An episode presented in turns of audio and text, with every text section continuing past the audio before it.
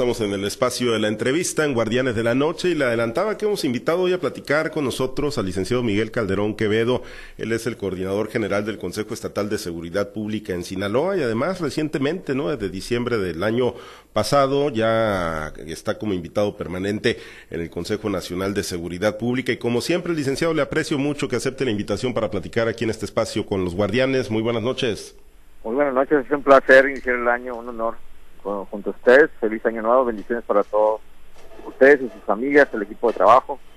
Y bueno, pues un, un honor eh, compartir con alguien como ustedes que difunden pues novedades positivas para para los sinaloenses y estoy a la orden para tomar la llamada. Gracias, muchas gracias, gracias licenciado como siempre. Pues eh, entre otras cosas en el ánimo licenciado de, tratar de que nos ayude a entender y a nuestro auditorio por supuesto eh, desde la perspectiva que ustedes tienen, los, los análisis, los, los diagnósticos y los estudios tan profesionales y profundos que realizan sobre el tema de seguridad en Sinaloa, pues cómo entender lo, lo, que ocurre cada fin de año, cómo entender que 114 cámaras de videovigilancia hayan sido rafagueadas en dos eventos, la madrugada del 1 de diciembre, todavía esta madrugada de nueva cuenta, las balas al aire, la lluvia de balas sobre la capital Culiacán, casi una decena de personas lesionadas. ¿De qué nos habla, licenciado? ¿Dónde estamos parados en ese tema en el estado de Sinaloa? Sí, pues, pues muy lamentable, ¿no? Hay algunas cosas positivas y otras cosas que no son tantas y esta es una de las cosas que la verdad que no nos enorgullece, nos apena, ¿no? Eh, eh, ser noticia no solamente local, regional, nacional y en algunos casos internacional de que eh, pues tengamos que, explicarnos a nosotros mismos qué es lo que sucede, ¿no? Con esta pésima costumbre que se tiene de los disparos al aire, que la Nochebuena de, de Navidad no fue tan evidente, pero indiscutiblemente este año nuevo eh, se desató tremendamente, ¿no? Muchos testimonios diciendo que parecía literalmente una guerra, mucha gente teniendo un, un tercer culiacanazo. Eh, y luego, para, para colma de males, el tema de las, de las cámaras afectadas. Eh, nos recuerda nos recuerda que, que, Sinaloa, en particular Culiacán, eh, es la sede de, de, de, un grupo del crimen organizado que trasciende fronteras, ¿no? Que no, no va a parar actividades eh, fácilmente ni se van a jubilar. Eh, y también tiene que ver con una cultura que tampoco es nueva, ¿no? que tiene décadas eh, y de que desde, en mi caso particular ya, ya, tengo 50, más, poco más de 50 años y desde que estoy pequeño estoy siendo testigo de este tipo de cuestiones, seguramente por allá contigo, Pablo César, y con los demás compañeros pues pueden ser también testimonios del tema de que tenemos, estamos inmersos en una cultura de violencia que no llegó, repito, de la noche a la mañana, sino que nos ha venido acompañando por muchos años y tampoco eh, podemos ser tan ingenuos como para pensar que se va a ir de la noche a la mañana. Por supuesto que hay algunos datos que son tendencia positiva, pero de repente nos sorprenden este tipo de cosas diciendo, uff, parece que, las cosas van mejorando, pero pues eh, al final de cuentas la realidad nos despierta y, nos dice que vivimos en un lugar en donde, eh, repito, es, es, la sede, es la, el epicentro de muchas actividades ilícitas que trascienden fronteras y que de alguna manera se ilustran no solamente en estos hechos, sino también en la música, sino también en las series de streaming y, muchas otras manifestaciones culturales que, que son eh, imitadas, multiplicadas y llegan a ser muy, muy populares entre la población, lamentablemente. Una, una cultura, licenciado, que, y esta es una opinión muy personal, pareciera que va acompañada de, de, un valor entendido con la autoridad. Yo, yo no digo, yo no me atrevería a decir una autoridad cómplice, pero sí una autoridad permisiva, porque no se ven operativos. Eh, yo insisto, ¿cómo es posible que puedan destruir 114 cámaras de videovigilancia en, en, en dos momentos, ¿no? En dos madrugadas, los grupos criminales pareciera que generan ese vacío de autoridad del mismo gobierno en sus niveles para que estos grupos delincuenciales, que ya sabemos que efectivamente son, son grupos poderosos y que están armados hasta los dientes, pues encuentren esa, esa facilidad, digámoslo así, para, para poder actuar y, poner pues en vilo ¿no? la seguridad de los eh, habitantes de la capital Culiacán principalmente. Sin duda, sin duda, por eso coincido contigo, nosotros tratamos de, de hacer eh, una observación muy, muy objetiva. Eh, con ustedes hemos compartido en varias ocasiones algunos eh, resultados de esos estudios, la percepción que tenemos. Indiscutiblemente, si para si fue sorpresa el tema de, de, los balazos al aire para festejar la, llegada del, nuevo año, eh, y doble sorpresa fue eh, el tema del daño a las videocámaras. La tercera sorpresa fue, ¿y el gobierno dónde, estaba en medio de un operativo que se anunció en todos los medios eh, de Guadalupe Reyes, en el que todavía estamos, y, en donde prácticamente eh, pues, hubo ausencia de, de las fuerzas policíacas de todos los niveles, ¿no? No hablamos solamente del nivel federal y del nivel estatal, sino también del, del nivel eh, municipal, que es lamentable. ¿Cómo nos explicarán las autoridades por qué sucede esto, no? ¿Por qué no hay una, una, una, persecución, algún, alguna actividad de la fuerza policial eh, que inhiba este tipo de comportamientos? Eh, eh, prácticamente como, como Pedro por su casa, ¿no? Estaban adueñándose de, de, ciertos espacios, de ciertos cruceros para para hacer este daño a la infraestructura que no, no es una infraestructura, de paso, eh, barata, es una infraestructura que cuesta dinero, que nos cuesta a nosotros como contribuyentes y que cuesta también un esfuerzo de trámites, de análisis, de, de alguna manera de coordinación entre los diferentes presupuestos que hay. Eh, la, muy, muy lamentable de nuestro punto de vista la ausencia, el vacío eh, de, de gobierno y en particular de las fuerzas policiales. ¿Qué tendría que hacerse desde ya, ya siendo proactivos, no propositivos?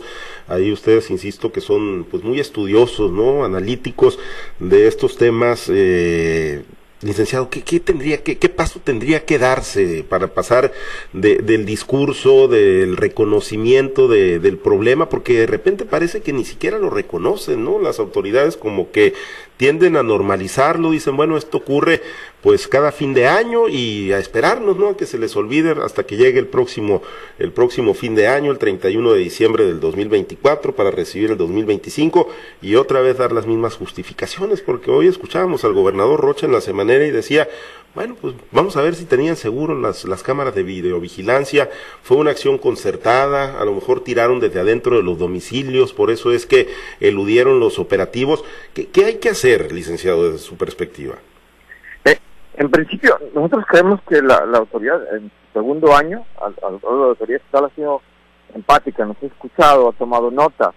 Eh, lo, que es positivo que algunas de esas registros de notas y, de las recomendaciones que damos en las diferentes mesas en las que nos encontramos, eh, se ven pasos adelante y se ven esfuerzos muy concretos, pero en otros no tanto. En este caso particular, creo que hay que señalar ese vacío y hay que, eh, eh, de nuevo, reiterarle a las autoridades, a los diferentes niveles, de que los partidos tienen que dar resultados. En este caso es muy evidente que hubo un vacío, ¿no? Que no, no hubo una persecución, no hubo una innovación, no, no hubo una acción específica de, del gobierno, pero sí del crimen organizado que, que le hizo daño a una infraestructura que cuesta presupuesto público que, que se impacte en nuestros vecinos. Entonces nosotros creemos que en la siguiente reunión que tengamos, que va a ser muy próxima ya, eh, con ellos tendremos que reiterar este tema, ¿no? Reiterar este tema en particular de quién es el responsable de, eh, generar esos vacíos. Eh, pareciera que en esos momentos las autoridades eh, policiales en particular que resguardan los cuarteles cuando se supone que hay un operativo que concluye hasta el día 6 de enero. Eh, y que debe, debe, dar resultados específicos. En este caso el, resultado esperado era eh, inhibir la, la celebración de la llegada del 2024 con disparos al aire por un lado y por el otro lado que, afortunadamente tenemos una cifra de, de, casi 10 heridos y, ninguna, no tenemos que levantar ninguna eh, ninguna muerte afortunadamente pero eh, el, el tema el tema de, de las cámaras de videovigilancia que no solamente se dio el día 31 de diciembre de este año pasado sino el, el día de ayer el día primero de enero pues habla de que de que eh, pues los miembros del crimen organizado se pueden pasear en el momento que quieran por el lugar que quieran en, en la zona urbana ¿no? de la capital del estado y eso es muy muy lamentable entonces el llamado reiterarlo no eh, eh y, pedirles a ellos que no solamente tomen nota y que nos escuchen y que sean empáticos, sino también que tomen acción. Eh, y tomar acción significa inhibir ese tipo de comportamientos.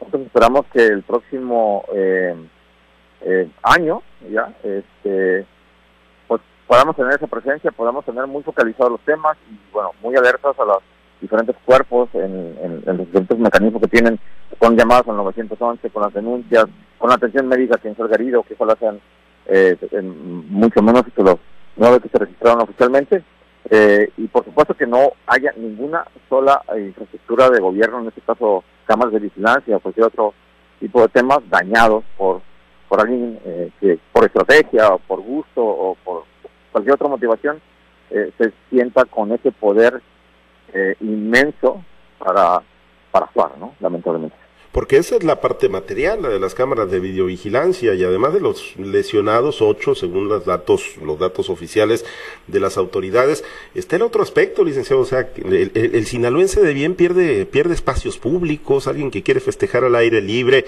que tiene un jardín, que quiere salir a una plaza, que quiere ir a visitar a sus familiares esa misma noche para dar el abrazo de Año Nuevo, no lo puede hacer por miedo a que le caiga una bala.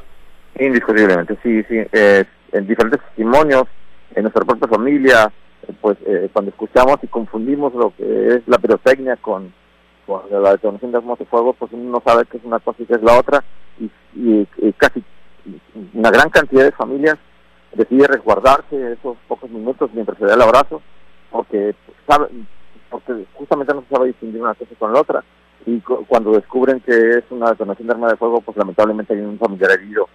Eh, de, múltiples edades, ¿no? Tanto adultos mayores como de edad mediana, como lamentablemente también niños. Bien, eh, licenciado, si me lo permite, hacemos un rápido recorrido por algunas ciudades de Sinaloa con nuestros compañeros. En Los Mochis está Manuel Hernández, platicamos con el licenciado Miguel Calderón Quevedo, quien es el, es el coordinador general del Consejo Estatal de Seguridad Pública en Sinaloa. Te escucha nuestro invitado Manuel, adelante. Gracias, gracias, eh, Pablo César. Licenciado, buenas noches, ¿cómo está usted? Hola Manuel, aquí empezando pues el año con este eh, temas agridulces, ¿no? Quisiéramos que los datos y las acciones sean todos positivos, pero lamentablemente nos dice una realidad que no es, no es tan eh, positiva, no tan optimista. Sí, quisiéramos estar hablando eh, en otro sentido del mismo tema, pero no, no se puede, no se puede, no es imposible eh, solayar y evadir un tema de esta magnitud. Afortunadamente, y lo digo en estos términos literales, licenciado, fueron cámaras y no fueron seres humanos los blancos perfectos de la noche de, de, de, de alevosía de estos grupos allá en la capital sinaloense. Ahora, eh, desafío y reto. ¿Cómo se considera esto que ocurrió? ¿Es un desafío a la autoridad? ¿Es un reto de las, eh, de las eh, bandas de la delincuencia, estimado licenciado? y se lo digo por esto. Hace apenas un año se presumía que venían a Sinaloa miles de elementos de la, del ejército mexicano, 3.500. Hace exactamente un año, con diferencia de días, 3.500 militares venían a restablecer la paz en Sinaloa. A eso se le sumaron en el trayecto del año otros pelotones más. Y a eso súmele usted la fuerza estatal y la fuerza municipal. ¿Qué ocurre entonces, licenciado? Sin duda, eh, eh, sobre todo en los últimos meses, ¿no? Eh, de noviembre a la fecha, donde hubo operativos importantes y capturas importantes en la capital del estado, pues, este, se habla de un reforzamiento de, sobre todo de la de las fuerzas federales, de las fuerzas militares en, en, la zona y, teniendo ese registro, aún con eh, conociendo la delincuencia que hay eh, un buen número de despliegue de, elementos, pues eh, se avientan la acción, desafían, sin duda retan ¿no? a la autoridad y, eso nos habla pues de que, de que hay una competencia por organizarse, por articular y es lo que hemos dicho varias veces, qué tan en términos comparativos, ¿está mejor organizada la delincuencia o está mejor organizado y articulado el gobierno? ¿no? Y son de, esas dudas que tenemos y que, que nos aprovechamos para reflexionar en la, en la mesa con el gobierno a respecto de estos puntos, ¿no? Este, ¿Qué número de elementos será el suficiente? ¿Qué tipo de equipamiento será el suficiente? ¿Qué, eh, tipo de estrategias serán las adecuadas, las óptimas? ¿Cómo debemos de articularnos? Y efectivamente el gobernador hoy por la mañana decía que hoy sí estamos mucho mejor coordinados que en el hace décadas, en donde quizás una policía eh, le apuntaba con las armas a la otra, ¿no? dependiendo del nivel de gobierno ya casi no pasa eso acá. Eh, se coordinan un poco mejor, un poco tenemos eh, áreas de oportunidad muy detectables en las policías municipales, en donde quizás no se ve la mejor coordinación, pero hasta qué punto nos está, nos está ganando la delincuencia en articularse mejor, en organizarse mejor y quizás entender en algunos casos la mayor capacidad de fuego lamentablemente. Entonces, esas son las áreas de oportunidad que nosotros tenemos que trabajar, como decía Pablo César hace un momento, y pasar del análisis, del diagnóstico a la acción específica para que podamos movernos de manera cotidiana, en armonía y en paz. Lo que, ¿Qué es lo que queremos los sinaloenses bien? Ir al cine, saludar a nuestras familias, cenar de manera tranquila y, tener una vida sana eh, eh, en, en, el día a día, en la cotidianidad, en nuestro entorno. Sin duda, las fiestas sembrinas son parte de esa cotidianidad, de ese, de ese momento en que pues, las familias se reúnen y que, sea de repente eh, esa, ese entorno de paz y de armonía y de encuentro eh, interrumpido de manera efectiva con este tipo de acciones, pues es muy, muy lamentable. Bien, exactamente. Eh, una, una duda, usted que participa en esas mesas de, seguridad, licenciado, las cámaras al momento de, del, del ataque no están funcionando, no están monitoreadas. Entiendo que sí, entiendo que hay eh, registro de lo que sucede. En, en las primeras declaraciones que, que, vi en los diferentes medios eran justamente el titular del, del C4, eh, del capitán eh, que daba a entender y, que tenían detectados eh, el tipo de vehículos, inclusive en algunos casos características de colores y demás, eh, número de integrantes que iban en cada uno de los vehículos, y tipo de armas que, utilizaron, y eso se, y eso se debe a que captaron este, imágenes y sonidos eh, de, esos eventos en particular, que seguramente servirán para que las diferentes fiscalías actúen y, puedan, pues al menos, presentar ante la autoridad a, más de un sospechoso sobre estos hechos. Licenciado, una, una pregunta más, eh, si usted me lo permite, pues, no al margen de, de, estos hechos de fin de año y de arranque del 2024, eh, y tomando como, tomando como base lo que ocurrió en el 2023, ¿cuál sería el reto en materia de seguridad en este año que ya estamos eh, en, en, él, eh, en materia de seguridad y también considerando las, las cuestiones político-electorales que se vienen? ¿Cuál sería el reto en materia de seguridad?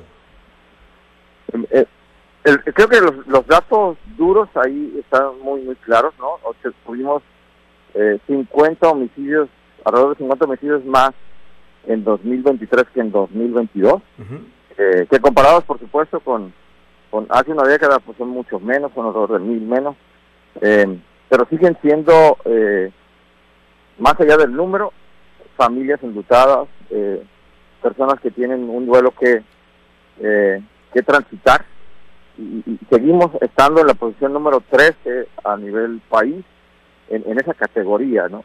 En muchas otras categorías estamos muy, muy alejados de los primeros lugares, afortunadamente, y en el balance general podríamos tener noticias un poco más positivas. Eh, pero los eventos de alto impacto son los que nos siguen eh, despertando esa realidad de la que no podemos estar ajenos.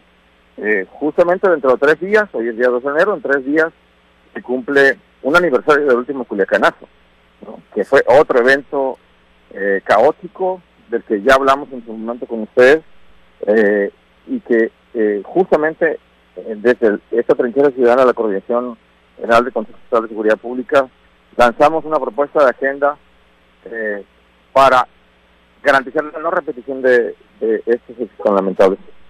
Cada vez que se da un evento traumático como el del 5 de enero del año pasado, como esta parte de las, de las cámaras de videovigilancia, la pregunta de nosotros será, ¿tendríamos que hacer una agenda para garantizar la no repetición de tan lamentables hechos? No lo sabemos en específico, pero me parece importante que personas eh, como ustedes, que son profesionales de los medios, este tipo de, casos los pongan en la conversación pública, que, que, no se escondan bajo la alfombra, sino que se hable de ellos justamente con la intención de que no se repitan, de que nos dé un poco de pena pública el que hechos tan vergonzosos se vengan repitiendo. Eh, nuestro ideal es justamente eso, conversar. No somos expertos en seguridad nosotros, somos ciudadanos comunes, como la mayoría de los sinaloenses, y, y haciendo uso de ese sentido común, creemos que vale mucho la pena conversar sobre el tema, más allá de la pena pública y de la pena en privado, de cómo le podemos hacer entre todos para que estos hechos eh, no se repitan y en su caso, si hay una segunda versión, sean de mucho mejor, menor impacto de, los temas anteriores. ¿no? Posiblemente el crimen organizado tiene temor de un operativo similar al del 5 de enero, es un supuesto, no lo sabemos. Lo que sí sabemos es que el sistema de videovigilancia es un sistema que en muchas ciudades del país son sistemas que inhiben la delincuencia, que ayudan a detener o a solucionar carpetas de investigación. Uno de los casos tan específicos es el caso de la Ciudad de México, donde hay una cantidad muy interesante de, cámaras de videovigilancia, pero no tenemos registrado ataques a esa infraestructura como si se tienen registrado aquí en Culiacán, porque no es la primera vez, ¿no? Eh, que sucede, un ataque similar. Eh, el, tema es la, repetición, la impunidad con que se mueven quienes eh, están perpetrando ese daño. Eh, y si volteamos a otros ejemplos, pues veremos que Culiacán parece ser que es el único caso en términos de daño a ese tipo de infraestructura que no sucede en Tijuana, que no sucede en Ciudad de México, sucede en Tamaulipas, lamentablemente. Entonces eso, sí, en, eh, para el análisis de la autoridad, esos comparativos creo que sí nos generan una posibilidad de ir mejorando eh, con el tiempo. Bien, no significa que la autoridad sea omisa en términos de escucharnos y tomar nota. En lo que sí creemos que hay una omisión es en el tipo de operación para inhibir, para contener, para detener, en su caso, a los culpables. Eh, para ese tipo de casos en particular, creemos que no tenemos muchos resultados. Ahí están los datos. ¿Cuántos ataques a las cámaras de videovigilancia ha habido y cuántos detenidos tenemos en la historia? Bien, exactamente. No tenemos registrados detenidos hasta este momento, no solamente lo que sucedió ayer y antier, sino lo que sucedió eh, hace meses y hace años. Parece que es una mala costumbre que están tomando desde la delincuencia, porque no hay autoridad que contenga, que inhiba eh, estos hechos, lamentablemente. Licenciado Calderón, ojalá que esto no sea el preámbulo de algo peor, tomando en cuenta y considerando las fechas, la fecha que se viene, ¿no? Así que muchas gracias, licenciado Calderón. Si me permite, lo invito a WhatsApp. ¿eh? En WhatsApp está Cecilia Rivera, licenciado. Gracias, Manuel. Feliz gracias, gracias a ti, Miguel. Eh, Cecilia. Buenas noches, Cecilia. Ok, licenciado, pues mire, continuando precisamente con el tema, pues preguntarle a resumidas cuentas si es realmente posible resolver el tema de la violencia aquí en Sinaloa. Sabes que nosotros somos este, muy optimistas, creemos que, eh, como, y creo que lo decía en, una, en una reflexión al final del año, eh, justo cuando, justamente cuando me invitaron a formar parte del Consejo Nacional como invitado permanente de la sociedad civil, de que eh, podemos ser fatalistas y facilistas, pero teniendo esa actitud esperanzadora, creo que no le apostamos mucho a la mejora de las cosas en el futuro. Y más allá de que estos hechos que son de alto impacto, que generan noticia que trasciende eh, eh, Sinaloa, eh, creemos que hay una luz al final del túnel. Creemos que sí hay buenos elementos en las fuerzas policiales, en las fuerzas federales, en las fuerzas militares, y creemos que sí hay buenos funcionarios que tienen mucha vocación y, que están muy dispuestos a articularse, a coordinarse, a, poner todo su talento para que esto vaya pacificándose y este tipo de lamentables hechos de los que, eh, de los que hablamos no se repitan. Eh, lo que creemos es que lo tienen que hacer de mejor manera, se deben de articular, debemos de asignarle mayores presupuestos a, este tipo de casos y por supuesto nosotros como sociedad eh, colaborar con ellos. Colaborar con ellos como con la denuncia, que es un tema que culturalmente, al que culturalmente estamos tan acostumbrados, en, el, en medio de eso hay por supuesto que temor fundado, para levantar un teléfono, hablar al 911 y decir, sabes que mi vecino está detonando un arma de fuego. O vi un grupo de jóvenes llegando a mi colonia, a mi barrio, y traían armas y ellos eran posiblemente los que andaban detonando o haciendo daño a la estructura de las cámaras. Eh, e, es un tema en el que como sociedad debemos avanzar y en el que en otros lugares de, del país y del mundo ese tema de denuncia está muy, muy desarrollado porque hay confianza en la policía. Entonces, aquí jugamos un poco al huevo y la gallina, ¿no?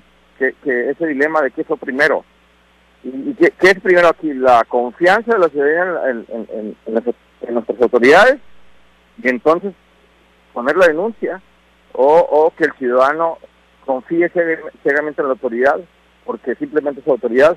Entonces ahí debe haber como una especie de sinergia que, avance al mismo tiempo, ¿no? Ya decíamos antes con Pablo César de cómo esta cultura que tiene décadas impregnada, no solamente en Culiacán, sino en, en varios lugares Sinaloa, entre ellos, por supuesto, Guasave, eh, en donde vemos al delincuente como si fuera un ídolo.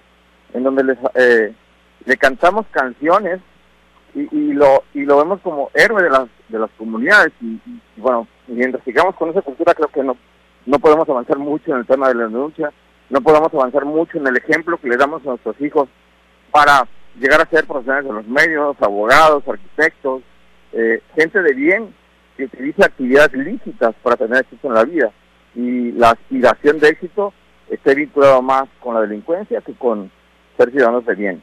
Entonces, nos parece que, que la experiencia de nosotros está fundada más en cómo podemos caminar juntos con el gobierno, pero no, no peleados, sino coordinándonos, reflexionándonos y, señalando los vacíos, como lo estamos señalando en este momento, como ustedes están ayudando a, a hacerlo con versión pública, para que nos escuchen y de alguna manera pasen del registro de los hechos a la acción que inhiba, a la acción que, que persiga, a la acción que eh, limite la acción la acción particular de los grupos delincuenciales, ¿no? Como sea en muchas partes del mundo.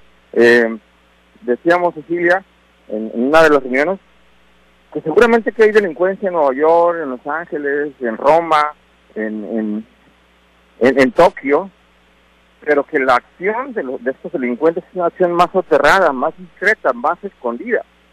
En Culiacán no está haciendo así.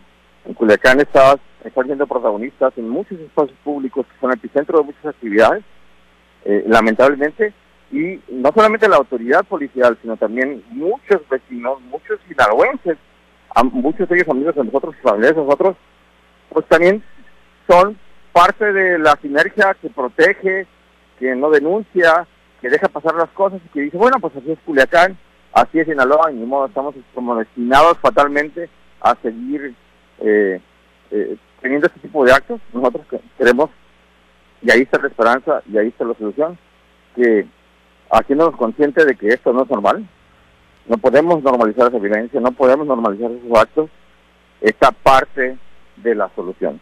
Y bueno, y si nosotros llegamos con la autoridad y le decimos, ¿sabes qué? Pues no, somos pesimistas, eh, creemos que no hay soluciones en el futuro, pues eh, creo que no estaríamos aportando mucho. Ok, sí, totalmente de acuerdo.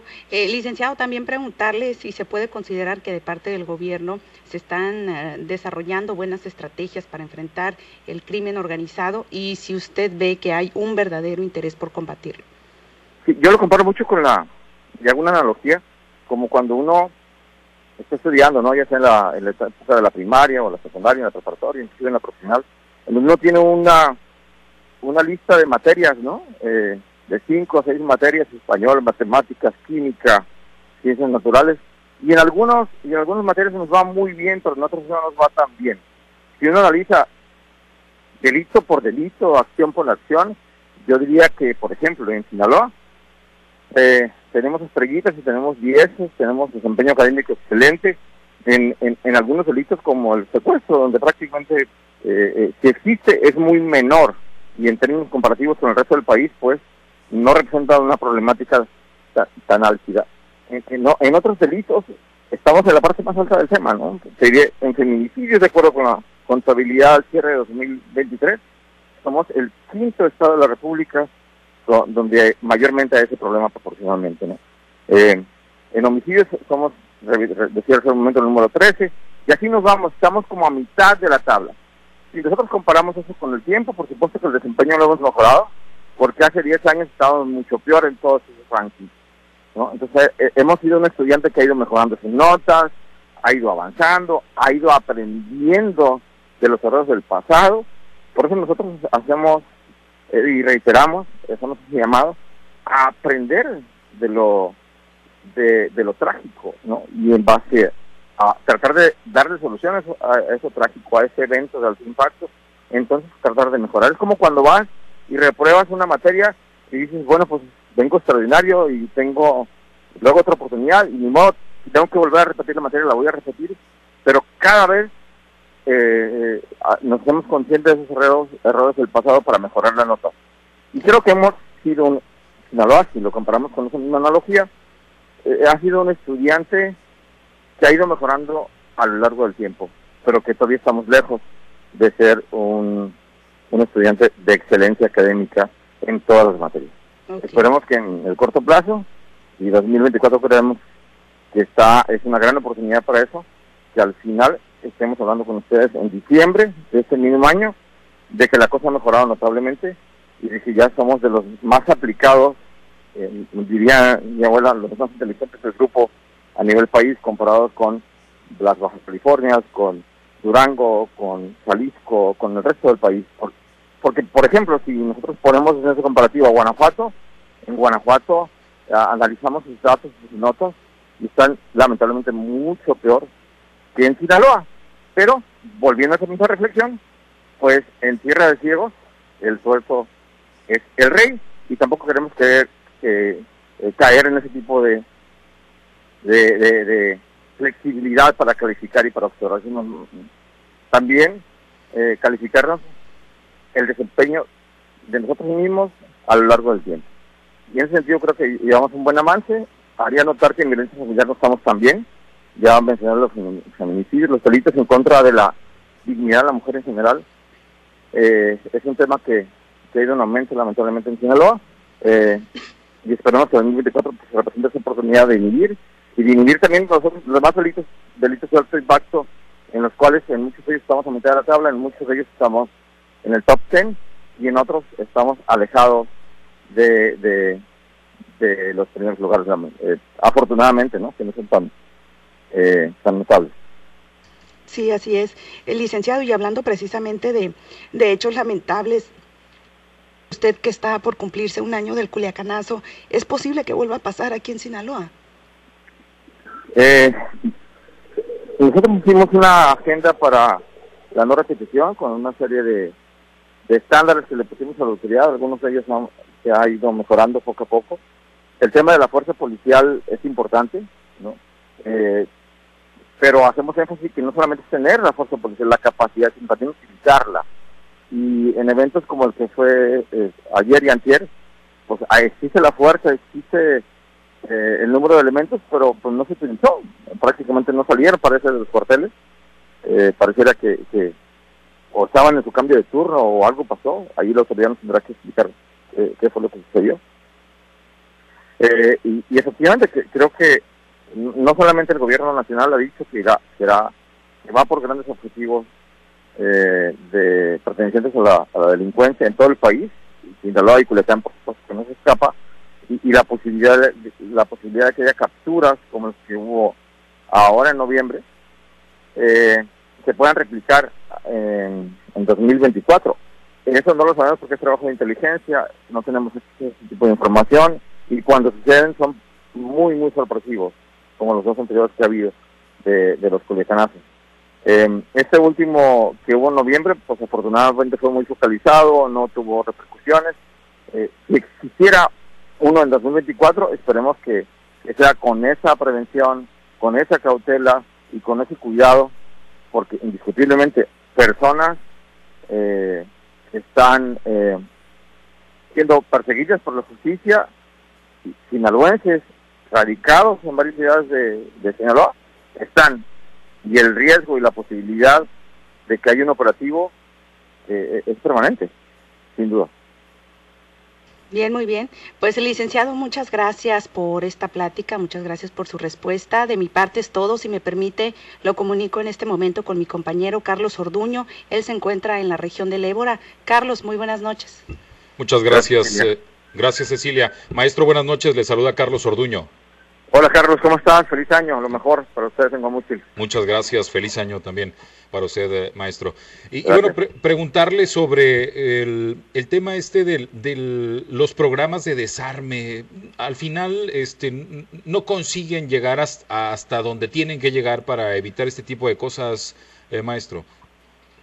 Eh, lo hemos platicado con el titular del Secretario Ejecutivo del Sistema de Seguridad, que es el que se encarga de de ese que ya no es un nuevo programa porque ya tiene varios años, décadas incluso, del canje de armas, eh, de que mientras se le destina presupuesto y hacen un buen trabajo en el día a día para intercambiar armas, muchas de ellas en desuso, eh, hay un tráfico del cual se tienen datos interesantísimos, altísimos, de ingreso de armas desde Estados Unidos hacia acá en algún momento el gobierno nacional eh, planteó una demanda para los, fabricantes de armas en Estados Unidos, porque son, muchas de esas armas son compradas de manera legal en, con nuestro vecino del norte, e introducidas de manera ilegal por el crimen organizado a diferentes ciudades eh, de México, lamentablemente. Entonces, si uno ve el, lo, las armas que dejan de circular debido al programa de cáncer de armas con los datos de eh, el comercio ilícito de armas, el mercado negro de armas, pues son datos totalmente contrastantes. Por supuesto que se, nuestro llamado es que se siga haciendo el programa de cáncer, que, que disminuyan los riesgos de las familias que están en contacto con un arma que puede estar escondido en el closet, que puede estar escondido en la estufa, en la cocina, en algún rincón del, de los hogares y que puede representar un riesgo para eh, los miembros de esa misma familia, como ya ha sucedido eh, en, algunas ciudades de Sinaloa, eh, porque a esas armas pueden tener acceso los niños, los adolescentes, diferentes miembros de la familia y terminan en tragedias lamentablemente. Entonces, para esos casos específicos, por supuesto que el cáncer de armas funciona, pero no funciona el programa para este tipo de acciones como lo que se dio ayer antier con el con el tema de las de las de la eh, eh, cámara ni tampoco con los festejos con detonación de arma de fuego de año nuevo lamentablemente entonces como que son dos dos acciones eh, por separado nosotros nos parece que el tema de la demanda y el tema de platicar con con los fabricantes de armas de que sean más estrictos en, en la en la compra-venta de las mismas para ciudadanos comunes eh, y por supuesto que las fronteras eh, se refuercen en sus ediciones para que no haya ese tránsito, ilícito de, armas de fuego. Nosotros podemos ver los datos de Sinaloa y en muchos de los delitos que a los que damos seguimiento hay presencia de arma de fuego. A diferencia de otros lugares de, México en donde puede haber un robo simple pero sin presencia de arma de fuego. Okay. Este, entonces, evidentemente aquí, aquí en Sinaloa tenemos un problema de armamentismo que nos debe llevar más allá de la política del cáncer de armas, que es una tradición y que es un programa que aplaudimos, para inhibir eh, pues este uso indiscriminado de armas de fuego, pero sobre todo de armas de alto poder como las que utilizaron ayer y antes. Muy bien. En, otro de los, de los temas, eh, maestro, que eh, recién presentaron ustedes, pues un, análisis al respecto sobre la desaparición forzada en Sinaloa y que es un tema también del que poco se habla y que eh, pues eh, de alguna manera pues da una radiografía de la condición en la que está Sinaloa en desaparición forzada. ¿Cómo andamos en este tema, maestro? Eh, sí, justamente hace hace algunos pocos meses presentamos un, estudio en particular, está en nuestra página web de la Coordinación General y en, las diferentes redes sociales que tenemos. y hay una, polémica en medio de esto porque la, la Comisión Nacional, estamos algunos datos, sustituyeron a la titular de esa comisión eh, y, el gobierno federal acordó con los diferentes gobernadores de, de, México eh, hacer un nuevo censo y hay como datos eh, que no coinciden. Nosotros creemos que es un tema muy complejo. Medir la desaparición forzada pasa por temores a denunciar, ¿no? Esa confianza de la víctima, del familiar de la víctima en, en, en el gobierno ha hecho que, se haya generado muchos colectivos que ellos mismos como colectivos buscan a sus seres queridos y en un alto porcentaje ellos mismos terminan encontrando lamentablemente a sus familiares desaparecidos, muchos de ellos eh, lamentablemente con eh, eh, sin vida. y uno de los hallazgos interesantísimos que, que descubrimos en el estudio este que hicimos desde los años 60 hasta el verano pasado fue que eh, un alto porcentaje también son encontrados con vida, afortunadamente. Otro hallazgo interesante que encontramos es que las 72 horas siguientes a la desaparición son claves y para que eh, eh, eso indica entonces que en esas 72 horas la mayoría de los familiares desaparecidos son encontrados con vida si se activa la denuncia. Entonces ahí volvemos a la confianza policial, a la confianza del, de los familiares de la víctima en, una red de apoyo que sea una red de apoyo lícita, porque muchos de terminan confiando lamentablemente en la delincuencia, ¿no? Y, cargan esa confianza en, esos posibles delincuentes que ellos mismos pudieran tener a sus familiares, pudieran tener algún dato clave para encontrarlos.